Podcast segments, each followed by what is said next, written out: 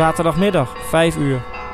In Moskou, Petersburg en Jekaterinburg vulden de straten zich met de muziek van de Russisch-Orthodoxe Kerk.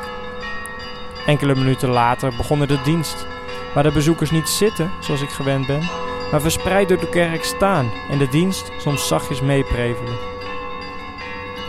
Meteen toen ik vier jaar geleden voor het eerst in Rusland was, viel het me op hoe aanwezig de kerk hier is. Er zijn zowel enorme kathedralen te vinden als simpel uitgevoerde kapelletjes. En bijna overal wordt je rond de ingang om een aalmoes gevraagd en is het binnen mogelijk om kaarsen te branden en te bidden bij de aanwezige iconen.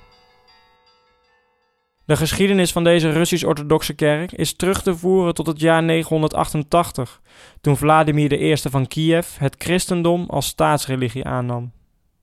In eerste instantie was de kerk nog verbonden met Rome en Constantinopel, maar vanaf de 15e eeuw opereert de kerk zelfstandig en is sindsdien nauw verbonden met de Russische politiek. Zo werden pas sinds 1905 ook andere religies officieel erkend. Al duurde dat niet lang, want na de invoering van het communisme wordt religie in heel Rusland verboden.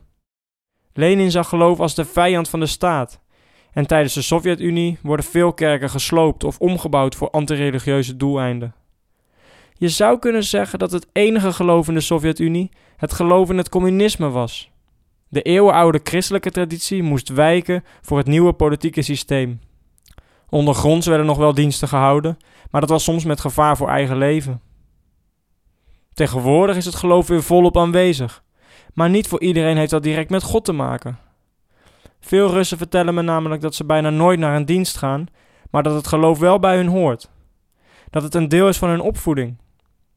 Voor hen is de kerk een belangrijk onderdeel van de Russische cultuur en daarom zijn veel Russen bijvoorbeeld ook gedoopt en kom ik bij leeftijdsgenoten regelmatig een kruisje om de nek tegen. Het hoort bij de vele Russische tradities die de kinderen van jongs af aan van huis uit meekrijgen. En die gezinstradities zijn heilig. En het geloof dus ook. Wanneer ik hier in orthodoxe kerk binnenloop, voel ik me vaak direct welkom en lijk ik te worden uitgenodigd om even te blijven. De sfeer is huiselijk, met omaatjes die op hun pantoffels de kerk schoonhouden en mensen die vlak voor hun werk of in hun lunchpauze even komen bidden met in hun hand uiteraard een aktentas. En ook tijdens de diensten heerst er een gemoedelijke sfeer, waarin iedereen welkom lijkt. Er lopen veel mensen in en uit en de zang op zich is al prachtig om naar te luisteren.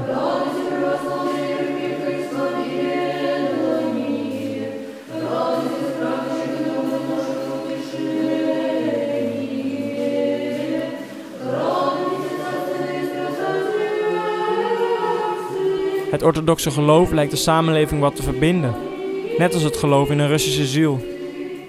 Veel geloof in de politiek is er namelijk niet. Daarvan voelen Russen zich ver verwijderd en ze aanschouwen het hoofdschuddend van een afstandje. Volgens mij is hier een belangrijk verschil met Nederland zichtbaar. In de Nederlandse cultuur lijkt politiek een steeds belangrijkere rol te gaan spelen, terwijl religie naar de achtergrond verdwijnt. Zou het geloof in de kerk, langzaam zijn overgenomen door een geloof in ons politieke systeem?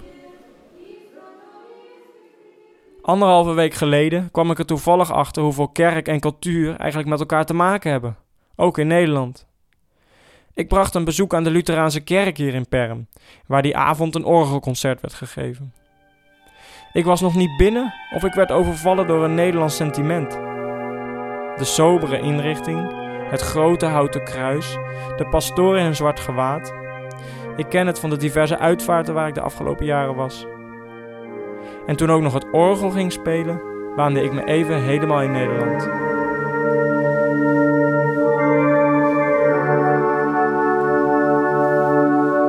En zo wordt de orthodoxe kerk ook langzaam onderdeel van mijn Russische cultuurgevoel.